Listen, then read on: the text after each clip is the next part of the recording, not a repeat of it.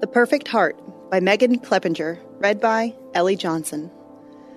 But the Lord said to Samuel, Do not look at his appearance or at the height of his stature, because I have rejected him. For God sees not as man sees, for man looks at the outward appearance, but the Lord looks at the heart. 1 Samuel 16:7. I have made a very important decision, I announced to fellow editors Sarah and Sean shortly after arriving to work. Piqued curiosity gave way to undivided attention, so, with the stage set, I continued. I have decided to marry A, an Englishman, or B, an American willing to live in England, or C, an American willing to put on an English accent for the duration of our marriage. My coworkers responded exactly the way I hoped they would, and the way I needed them to so I could write this devotional. It was meant to be a somewhat humorous declaration because everyone knows I'm an Anglophile. Yes, more than one visit to the country turned me into a lover of nearly anything British, including, but not limited to, the actual country, literature, movies, chocolate, Cadbury chocolate is the best ever, and of course, the smooth accent. I did get a laugh or two in response, and, in reference to my seemingly juvenile and superficial decision, I was asked jokingly, So, when will you be turning 18? Poor Sean, he walked right into my trap.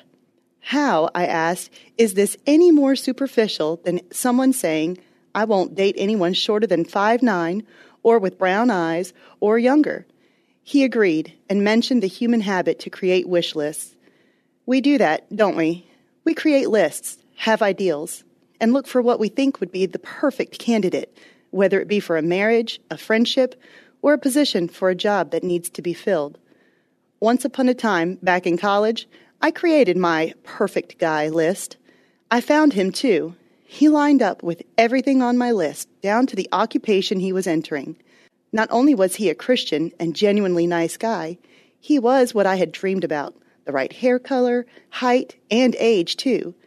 He wanted to find the right girl, get married, and settle down.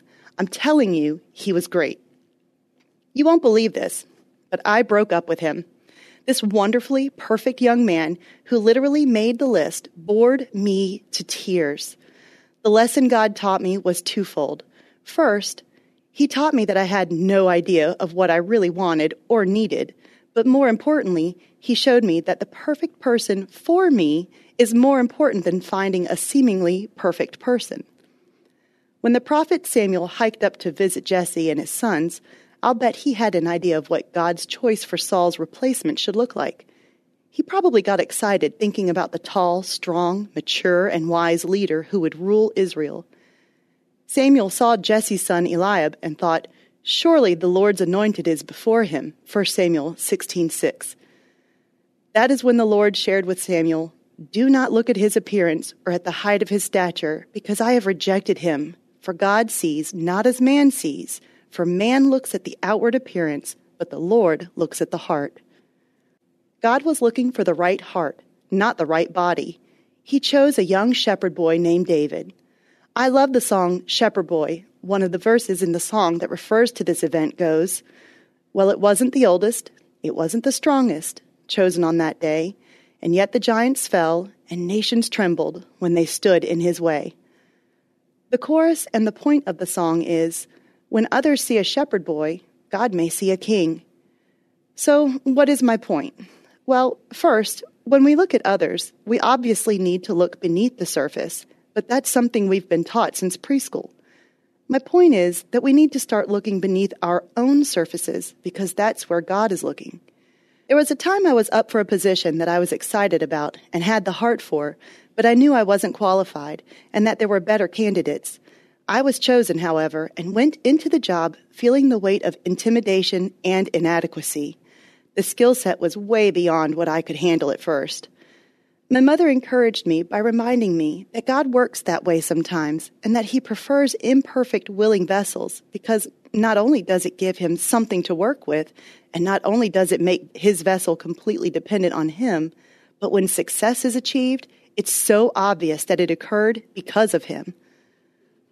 David knew he was not only small and young, as well as untrained, but he also understood that God was bigger than any of his shortcomings. God used this weaker of vessels in a mighty way. A giant fell, nations trembled, and God was glorified through it all. Have you ever wondered what would happen if David had said, I can't do that because I'm just a shepherd? Don't let what you think you are lacking keep you from what you know God is calling you to do. There may be gaps in your skill set, but if you have the willing heart and workable spiritual desires, He will fill those holes with Himself. On another note, if you know anyone who is English or can imitate an English accent, please let me know. Just kidding, of course, I think. Intersecting faith and life. Remember that God will equip you for whatever He has called you to do. Pastor and ministry leader Adrian Rogers once wrote There are two things that form the vessel the touch of the Father's hand and the turning of the wheel. The wheel represents the circumstances of our daily lives. God sees to it that our lives revolve around certain events, and the whole time God is touching our lives and making them what He wants them to be. For further reading, check out 2 Timothy 2 21. Hey, listeners, thanks for joining us for the Crosswalk.com devotional podcast. To get all of our episodes straight to your phone during the week, subscribe to this podcast on iTunes or wherever you listen to podcasts. To find more devotional content like this, head over to crosswalk.com. It's a crazy world out there, moms and dads. I'm Catherine Segars, host of Christian Parent Crazy World, the podcast that tackles tough topics to help you be a godly parent in an ungodly world. Subscribe at lifeaudio.com.